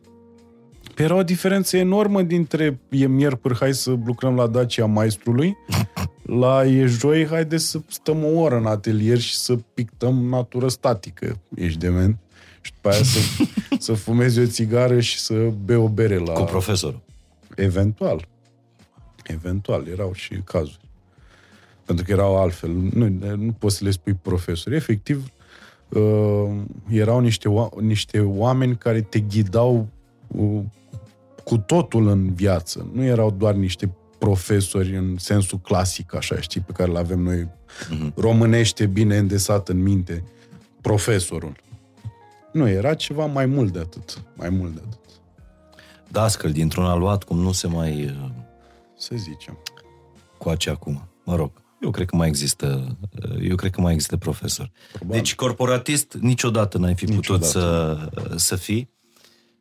Uh, da, am văzut în filmul ăsta că me- se merge pe, pe, pe clișeul ăsta de robotizare a muncii, a procedurilor dintr-o, dintr-o firmă, a omului până la urmă și am văzut că e cumva un fir a ultimelor tale E o coincidență, să știi. nu cred. A- Între specialul tău care se numește Oare sunt robot și Da, da, e o coincidență. robotizarea asta din... Da? Da, da, da, Ca să vezi. da. Nu știu. Universul, da. Nu, e chiar e o, co- o coincidență, dar uh, acum specialul nu e, vo- nu e vorba în tot specialul doar adevărat. despre asta, dar e această problemă filozofică acolo aruncată de... Da, de oare sunt robot. Dar era și un moment special. Da, știu. Dar te sperie robotizarea asta? Bă, chiar acum vreo câteva zile vorbeam cu cineva că din ce în ce mai multe filme pe care le vedeam când eram copii m, au început să devină o realitate. Doar că eu, pe mine m-a trimis cu gândul tot ce trăim la un, la un film care se numește Demolition Man, care e cu Sylvester Stallone, în care el și cu uh, cum îl cheamă care a jucat vampirul în uh, Nu știu, Wesley eu, Snipes. Uh, ei sunt aduși, uh, ei au fost criogenați. Uh, Sylvester Stallone fusese polițist, ăsta fusese infractor, criminal. Și au fost uh, aduși înapoi în, uh, în societate în viitor. Și în viitorul respectiv, că de acolo mi-a plecat ideea uh, că acum în materialul ăsta nou m-am dus în zona asta pe care îl uh, construiesc acum. Uh, în filmul ăla, dacă îl revezi, o să auzi sunetul unei mașini electrice care este identic cu sunetul unei mașini electrice pe care l-auzim azi. Filmul ăla a făcut în 97, parcă. Da, eu știu că, că, că am, eu nici nu mai țin minte acțiunea, că cred că l-am văzut pe ceva, casetă, video, VHS. Da. Uh, da. Și acolo uh, societatea ajunsese într-un punct uh, din ăsta utopic, în care nu mai erau crime, mm, uh, banii nu mai existau, fusese o globalizare. Doar că omenirea era uh, divizată și erau oamenii care trăiau în canale și care trăiau după moda veche și mâncau carne în continuare, dar carne de șobolan, că asta mai era, și sus, unde mâncai o pastilă și uh, aveai meniu pe toată ziua și nu trebuia să mănânci altceva. Erai sănătos non-stop, jos erau boli. Și, în fine, după, ăsta e contextul. Și după tot gândul ăsta, mi-am dat seama că dacă în mod real se întâmplă așa ceva cu societatea noastră, eu probabil aș fi în canal. N-aș Dar fi la crezi că suprafață. suntem pe drumul ăla? Adică si- simți asta? Da, da, da. Sunt absolut convins. Eu când mai am momente de astea, Nu știu dacă zic, prindem băi, am noi. îmbătrânit. Te simți mai tânăr, tocmai datorită viitorului? Nu e, nu, nu e Nu, totuși o senzație nu, ciudată? nu. Că la adică mine eu așa nu, e. eu nu pot, deși toată lumea spune asta, eu nu pot să cred că eu pot să depășesc 100 de ani, care va fi considerat o vârstă, Acum e și o alegere, până la urmă. E adevărat, dar 100 de ani va fi e considerată 9,50. în viitor, exact, un fel de 950. Da. Eu, eu nu pot să-mi imaginez asta. De ce? Nu, Mihai. Văzusem, văzusem Hai, un, frate, un, cu noi. pastor, un pastor, un uh, lider de ăsta, speaker motivațional, care exact chestia asta o spunea. Dacă ai 40 de ani, gândește-te că mai ai de trăit de două ori cât ai trăit până acum, cel puțin. Da, Așa că poți să o iei de la capăt, poți să da, începi acum de la zero. da. Pe mine Tu mă- crezi în asta? Da, Da. da, și mă bucură foarte mult gândul ăsta. A, deci nu te sperie Deloc. drumul către. Deloc. Pe mine mă sperie ca în viața asta să fi fost doar un stand-up comedian din România. Asta mă sperie pe mine. Eu de asta fac 16.000 de lucruri. Că vreau să potențez totul la maxim. Și să nu mor Mie mi-e teamă să te întreb acum care e visul, nu pentru că dar nu e ceva... să mă sperie visul tău, ci pentru că nu vreau să, int- să, fiu, să fiu Nu e intruziv. ceva așa de personal. Eu, o, eu chiar mă gândeam serios să, Te rog. să merg uh, ori în Canada, ori în state și să încerc și acolo să fac ce am făcut aici, adică să o iau de la zero acolo. M-am gândit serios. Doar că eu sunt și ipohondru. Eu am senzația constant că am o boală incurabilă și că o să mor. Acum ce boală ai? Nu mai am, că am fost la control și sănătos, se pare, pe mea și pula, dar... Deci ăsta e momentul să pleci. Nu, nu ăsta Nu? e. Nu, stai, că ai răbdare, că încă mai nu vezi că încerc să mă... Uh, nu, dar serios vorbind, mă gândeam și la asta. Știi că blestemul ipohondrului e să trăiască foarte mult. Cu gândul că mâine moare. Deci eu cred că o să prind, probabil, o minim 100. Tare. Zise Cosmin prinzându-și o țigară. Exact. Sănătos. Asta mi se pare și mai Deci exact în clipa asta. Exact. Să bei un șpriț la 100 de ani în timp ce fumezi două țigări sau un trabuc, a, asta e. Uite-te când mergi în alte țări. Pe tine nu te impresionează când vezi la o masă, la un restaurant, Ba da. oameni în vârstă care și aprind o țigară și beau o bere la 12 ziua? Mai ales doamnele. Nu Trecute e de 80 de ani. senzațional? Dar pe mine mă impresionează. Deci lucru care m-a impresionat cel cu, cu impact emoțional puternic a fost la 5 minute după ce a fost, BBC-ul a anunțat moartea reginei, exagerez, 10 minute, după ce BBC a anunțat moartea reginei Elisabeta II la vârsta de 96 de ani, deschid Facebook-ul și prima postare care mi-a apărut bă, era cu un epitaf de ăsta, cu un frumos scrisă despre, în, în primul rând, Dumnezeu să o odihnească și apoi ce a făcut regina, ce a însemnat regina. Cine crezi că făcuse postarea? Mihail Șora Mm. din România în vârstă de 106 ani. Da, nu cred că dumnealui a făcut-o. Știu că cineva scrie postările Da? respective. Eu așa știu. Dar la, de ce mi-ai frânt Da, îmi pare rău, căcar. Nu, el, el a Mi se scris. pare maxim un, la 106 ani, seara la 10, Da. Și a luat doar 20 de minute. da, 20 de minute a postat despre moartea reginei. 96 de ani. Da, depinde cum... uh, Poate o cum, avea pregătită de la, la 100 de ani. cum are și BBC-ul. Știi că programul ăla, Are toată Care? lumea postarea cu Iliescu pregătită. eu nu am. Nu? Mm. Dar tu te-ai gândit vreodată, cu Bendeac vorbeam despre asta, te-ai gândit vreodată care o să fie reacția oamenilor real, reală, când o să moară Iliescu? După toate glumele pe care... După toate glumele, după tot rău, după tot. Te-ai gândit vreodată așa dacă... Că vorbeam cu el, el parcă spunea că uh, el are senzația și crede că lumea o să iasă la Universitatea Bucurie. Eu nu. Nu va ieși la bucurie. Dar pe de altă parte nici nu va fi un val de ăsta de mimuri, de...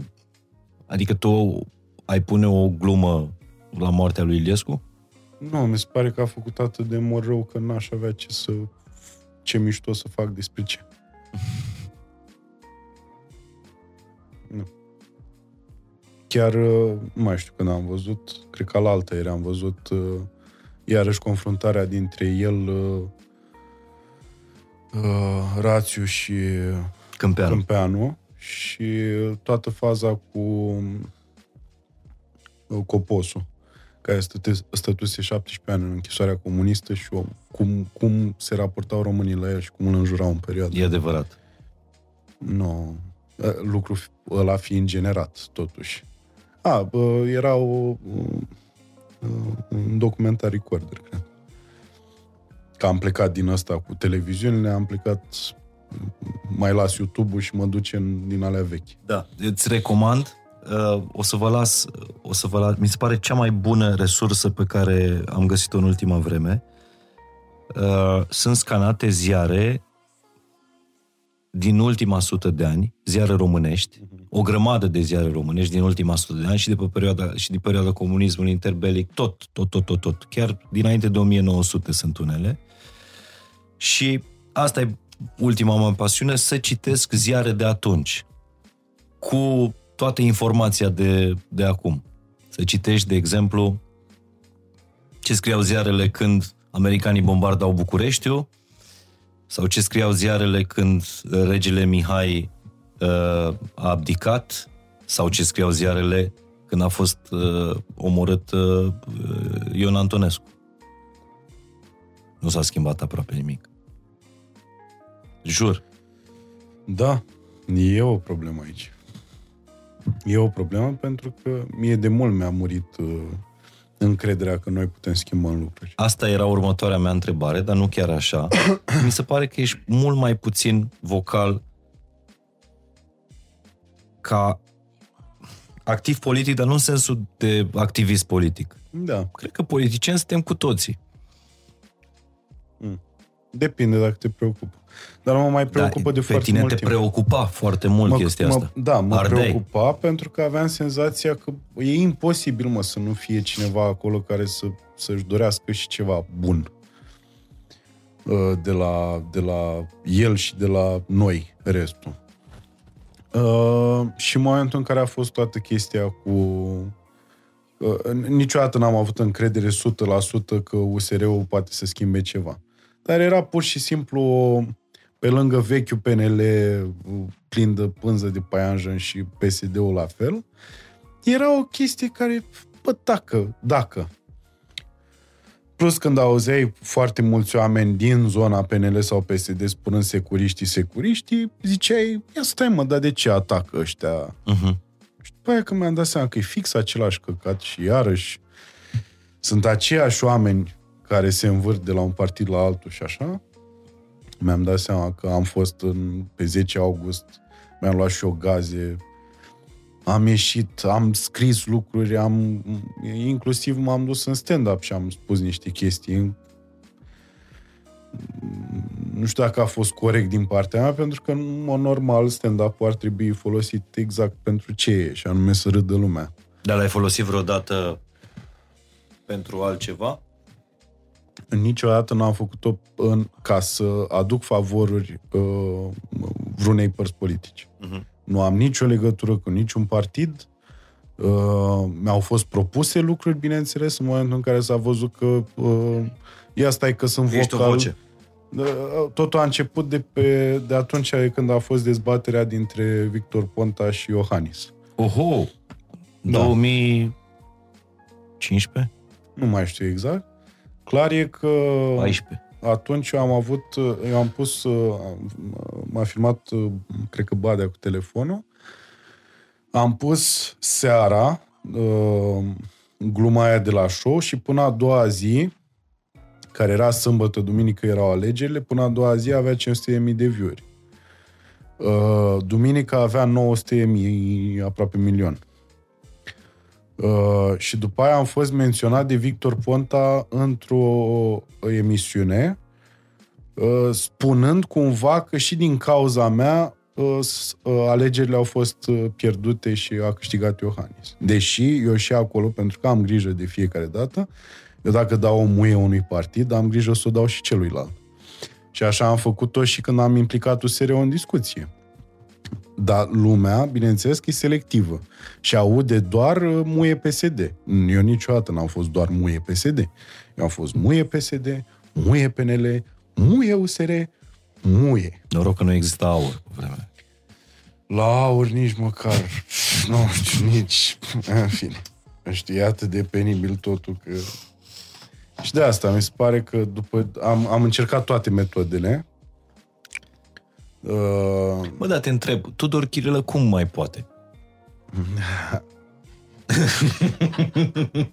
Răsul ăsta al tău, nu? nu știu, domne, trebuie să-l întreb pe el. Habar n-am. El de unde mai are resurse? Să Resurse. fie un avertizor. Foarte bun asta cu resurse. Marius Manole cum mai poate? Resurse. Păi, nu-ți trebuie resurse? Îți trebuie resurse de undeva. Bați vreun apropo? Nu, zic doar că eu nu am resurse. Dar nu consider, hai să nu vorbim despre Tudor Chirilă, căci este un Asta interviu zic, nu e aici. despre persoana Bine ar fi să... Da. de față. Uh, nu consider că generația asta, sau tu personal, ai renunțat prea, prea repede? Nu, nu cred că am renunțat prea repede, când eu n-am renunțat, de fapt, am renunțat la o chestie, Da. dar... Ai zis că nu poți schimba lumea. Și la fel am zis și eu, a- am făcut un podcast astă vară și exact asta a fost și concluzia mea. Și când m-am uitat la podcast am zis, bă, dar nu-i prea repede. Nu știu dacă e prea repede, știu doar că eu fac în continuare lucruri, Mhm. încercând să schimb lucrurile. Adică încerc să ajut la rândul meu, încerc să-mi fac treaba cât mai bine, ca să aibă oamenii pf, o sursă de m, zâmbit slash râs. Mhm. Da, Încerc să-mi fac treaba. Sau poate te-ai echilibrat. Habar nu am. Dar e clar că nu mă mai atrage Nu te mai absolut atrage. deloc zona asta și m-am simțit atât de trădat în repetate rânduri și în continuare simt că nu suntem reprezentați absolut de nimeni în țara asta și că ne-am împăcat cu toții și exact cum spun în film, "M, tu ca român nu dormi mai bine noaptea știind că nu se poate? Deci este replica, fix replica aia din, din toată secvența asta, a, aia mi-a rămas în minte. Da.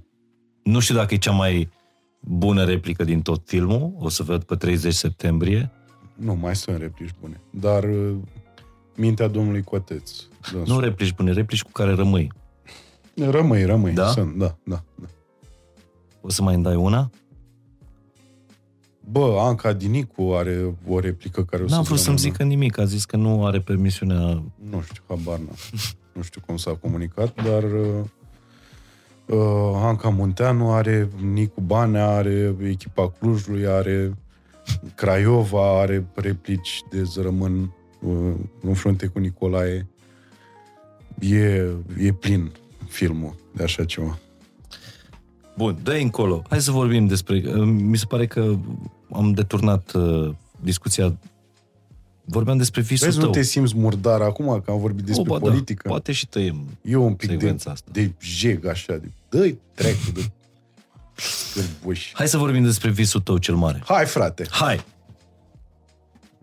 Povesteai că dacă n-ai fi așa ipohondru, ai fi vrut să te muți în Canada. Da. Parcă asta îmi spuneai.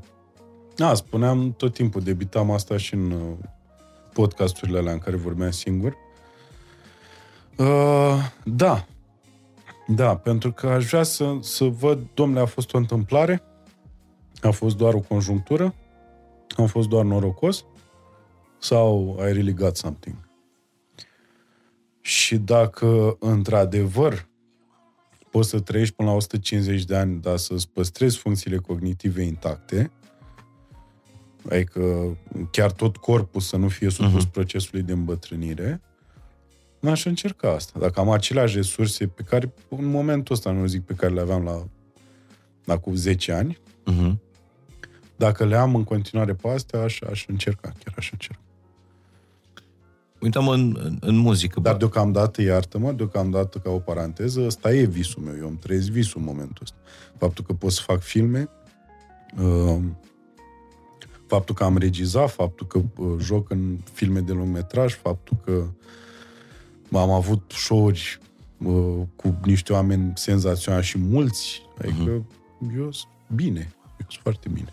Da, da, dacă îți trăiești visul, nu înseamnă că nu trăiești Că nu mai aspiri departe. la mai da, mult. era o, Da. o poveste, am, am, am mai zis-o la ceva întâlnire, la o conferință. Murakami spune de o, o pildă cu doi frați, care unul mai isteț, unul mai puțin isteț, care se duc să viziteze pentru prima oară muntele Fuji. Și ajung la baza muntelui, fratele mai isteț se uită la munte și zice, aha, deci ăsta e Fuji. Se întoarce, se duce acasă liniștit și fratele mai puțin isteț începe să urce muntele și mai cade și se mai împiedică și când ajunge într-un final pe vârful muntelui, zice, aha, deci ăsta e Fuji. Bă, amândoi au avut aceeași concluzie, dar pe de altă parte ăla a făcut tot drumul până în vârf. Ăsta e visul.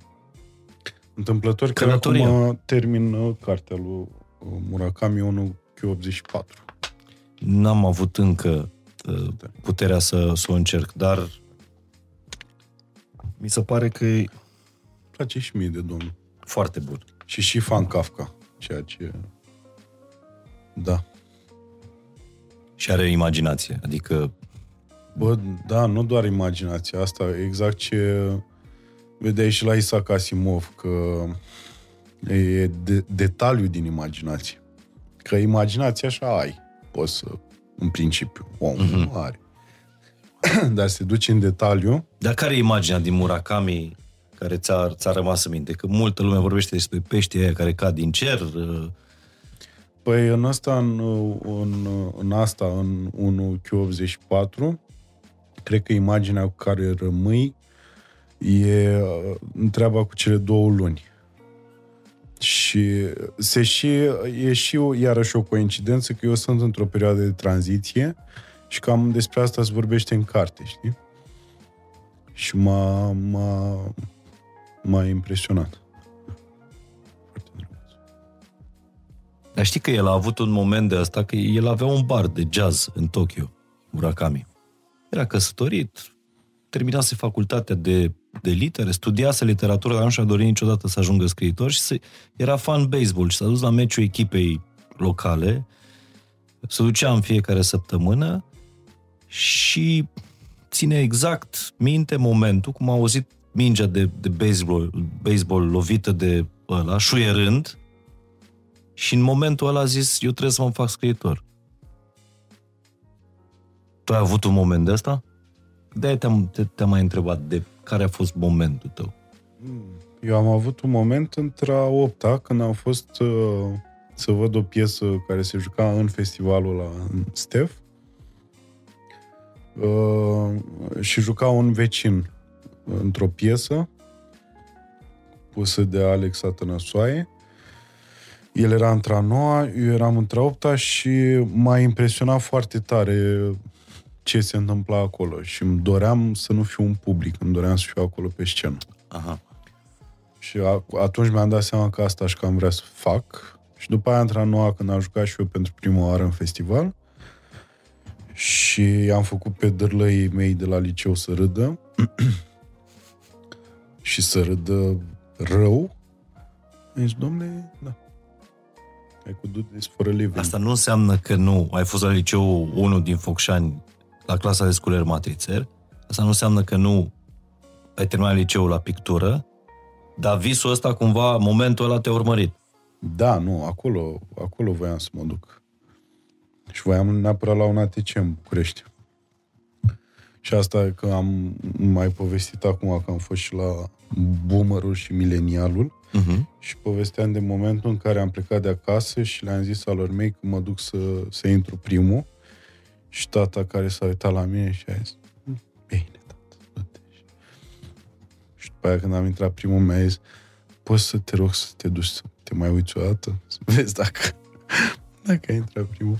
Bine, asta nu cred că a fost taică -o. nu cred că asta, povestea asta mi-a spus-o și Drăgulin cu părinții lui, povestea asta e și povestea părinților mei, cred că ăștia au fost părinții noștri, Da, generația absolut. aia, adică nu... Păi nu aveai cum să speri vreodată că fiul tu mm, o să se facă actor sau să speri, să Mai sper ales. că o să aibă succes în meseria pe care o faci.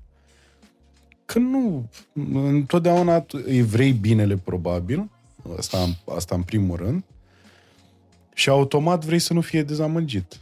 Eu sunt convins că asta a fost la tai, nu a fost de lipsă de încredere că aș putea să fac asta. Știi? A fost de să nu pic de sus. Doar că așa m-am format. Asta, de fiecare dată trebuie să-mi setez ceva foarte înalt, Mhm. că altfel nu... Scopurile mici nu mă mulțumesc. Da. Mă întreb, mie mi se pare că în momentul în care tu urci pe scenă, ai o forță de asta impresionantă și nu, e- nu vorbesc de mărimea fizică aici. Vorbesc pur și simplu de cum ții scena aia. Dacă stai, te uiți fără să asculți glumele. Pur și simplu, care e statura ta pe, pe scenă? Că e sala palatului, că e un club.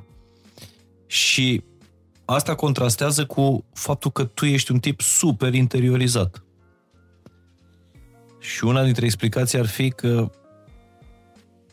toată energia aia o descarci acolo, în bine, prin forță, forța cu care ții spectacolul ăla, sau care? Dacă există o forță, ea există datorită faptului că știu foarte bine ce am de făcut. Și în momentul ăla e foarte greu să fiu deturnat. Ești pregătit. Sunt pregătit. Asta e un lucru pe care l-am învățat în facultate, de la Lucaci.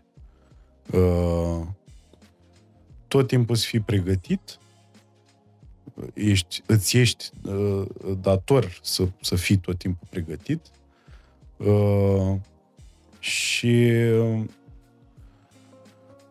pe lângă asta, iarăși am învățat în facultate să știi cum arăți. E foarte important. că Noi nu prea... Noi știi când conduci o mașină doar din interior? Și la un moment dat, cam de asta avem cu toții când ne uităm, dacă abia ne-am luat o mașină, dacă coborâm, în primul an, stăm și ne uităm în spate, după ce am coborât din ea, știi? Și avem, da, un, da. Dar noi din interior, noi nu vedem mașina ce frumoasă e. Așa e și cu corpul ăsta, știi? Că tu nu-ți dai seama. Adică da, te uiți dimineața în oglindă, ca orice om, dar uiți în permanență care e construcția ta fizică și cum arăți și așa. Uh, și eu sunt destul de conștient de cum arăt. De exemplu, uh, la spectacole în care n-am avut barbă, că au fost niște uh, niște momente în care a trebuit să renunț la barbă, Uh-huh. eu nu m-am simțit uh, eu. Pentru că nu mai aveam uh, pe vremea aia, când eram și ras în cap, nu mai eram impunător în mintea mea. Mă simțeam un copil pierdut, gras, pe o scenă. Uh-huh. Și indiferent că eram eu bine pregătit, eu mă vedeam în permanență din exterior, ceea ce nu e bine să faci la teatru. E o greșeală și o făceam și eu. Și mă vedeam în permanență din exterior. Când am început să uit că n-am barbă, totul a fost perfect și a fost iarăși, a revenit la normal, știi?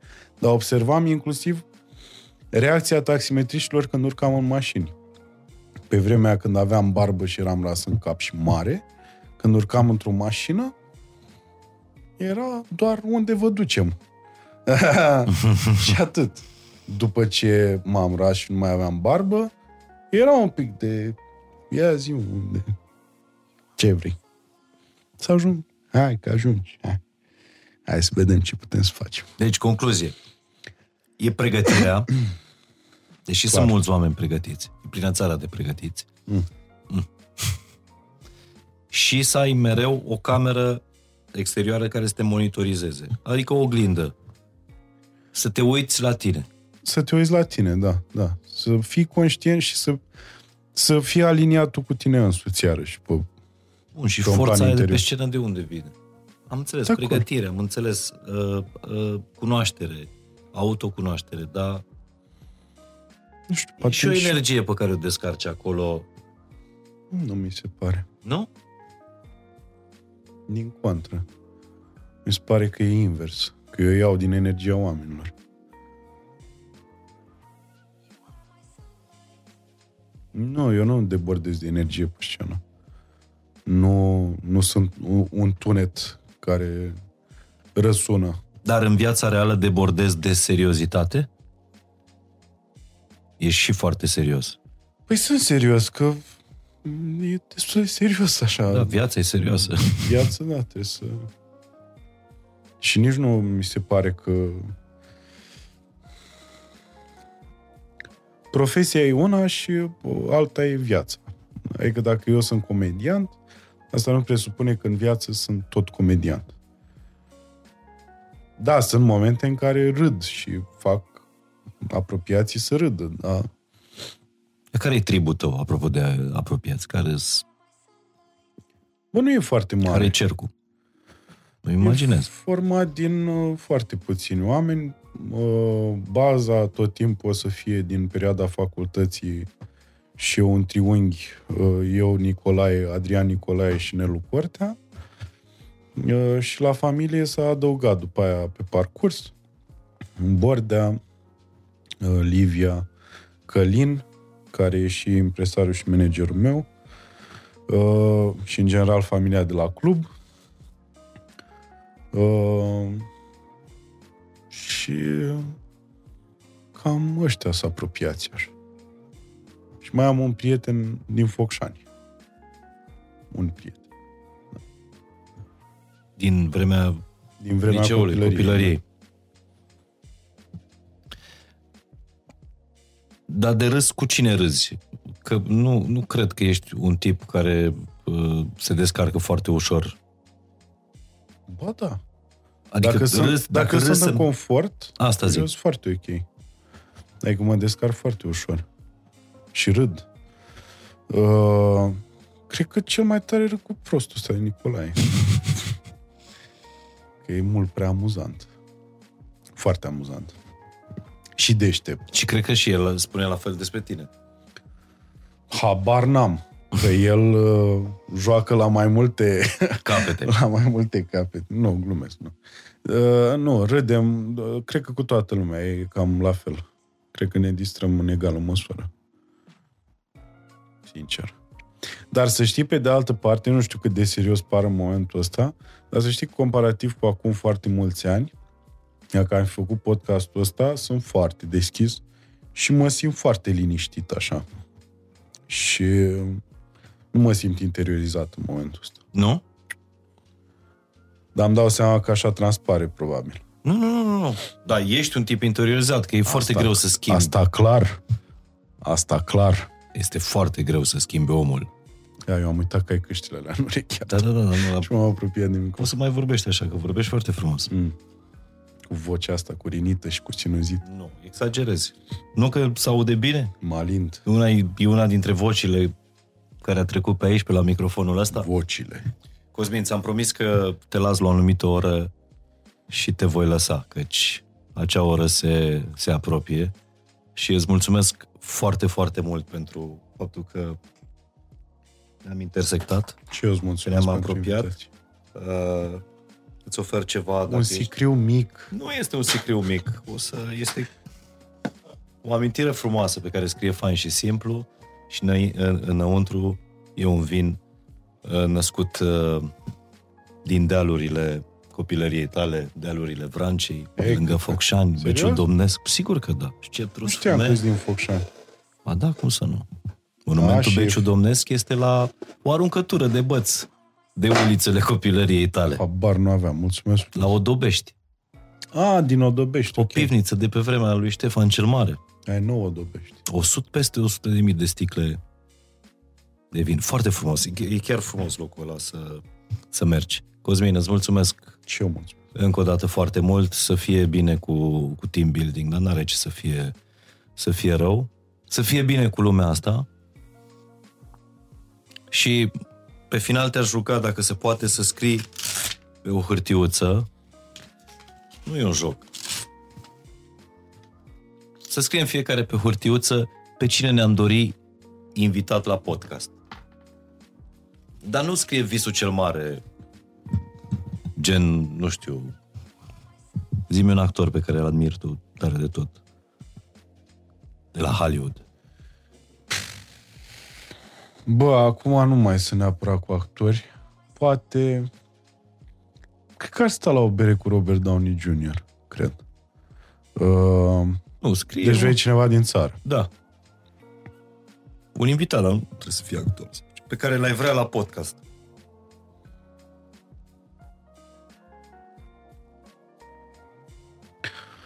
Dar nici nu știu ce să am dat hârtie. Trebuia zic cu gura, nu? Păi înviu greu. Da, mă, dar e mișto pixul ăsta. Este foarte frumos. Uh, Pot să ți-l dăruiesc dacă... ai, termin. Vorbesc serios, este un pix de tradiție. Eu dăruiesc foarte greu pixuri, pentru că eu colecționez pixuri. Cred că exagerez, dar îți mulțumesc. Nu, nu exagerez deloc. Știu că pare... Dar e foarte frumos pixul. Nu, nu, nu, nu e că pare, dar uh, sper să-l și folosesc uh, in good use. Asta e. Nu știu, bănuiesc că nu scrii cu pixul Mai scriu, mai scriu, numere. mai scriu. Eh. nu, eu de obicei oricum nu scriu Numere de numere. stand-up, la asta. Știu, știu, știu. Da. Nu, de obicei nu scriu numere. Uh, scriu doar niște idei și după aia improvizez pe scenă. Bun, Bun. revenind. Deci, uh, invitat. Bă, chiar mulțumesc foarte mult. Mulțumesc. Cu drag. Um,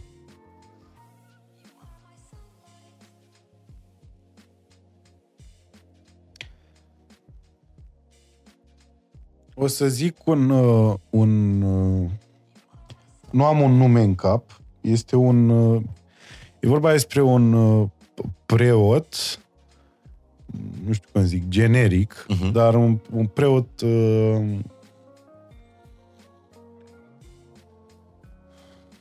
știu cum să zic să nu sune Care a ciudat. Un devenit preot ateu. Cu adevărat, nu. Nu? Nu, nu.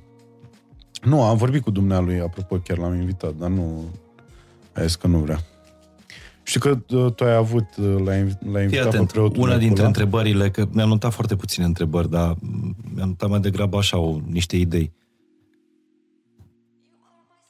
Stai mă, unde era? Dacă ai merge la muntele Atos, ce l-ai întrebat pe un călugăr din Atos? Foarte multe lucruri. Deci ai face un podcast cu un astfel de... Da, Călugări. da, aș face, da. Am înțeles. Da, îmi place, îmi place visul tău. Eu mi-l doresc pe Florin Piersic, de exemplu, la podcast. Jur. Dar la tine e super realizabil. Uh, Da, este foarte realizabil, este foarte greu să, să-l aduci, că nu înțelege ce înseamnă podcast. Uh, El de fiecare dată când îl sun crede că vine la, la Reida Bull și îi explic de fiecare dată, nu, că nu mai am emisiune de anul trecut, de acum 2 ani, de acum 3 ani. Dar, uh, Dar n-a făcut cu Dan Negru? Iartă ba da, dar Păi nu-i mai spune tu podcast, că poate... Na. Zi la... o- îi zic că se de la televiziune. La un nu, interviu. Glumesc. Uh, ar, ar fi o provocare pentru că vreau să știu dacă dialogul ar fi așa cum îmi imaginez eu, cum mi-l construiesc eu. Nu? Eu zic că da. Îți mulțumesc mult de tot, Cosmin. Și eu îți mulțumesc. Uh, ne despărțim aici. Vedeți team building în cinematografe, vedeți uh, specialul uh, lui, uh, lui Micuțu pe, pe YouTube. Oare sunt robot? Nu. Pentru că Nu spune, că nu știe lumea. Ai dat spoiler acum.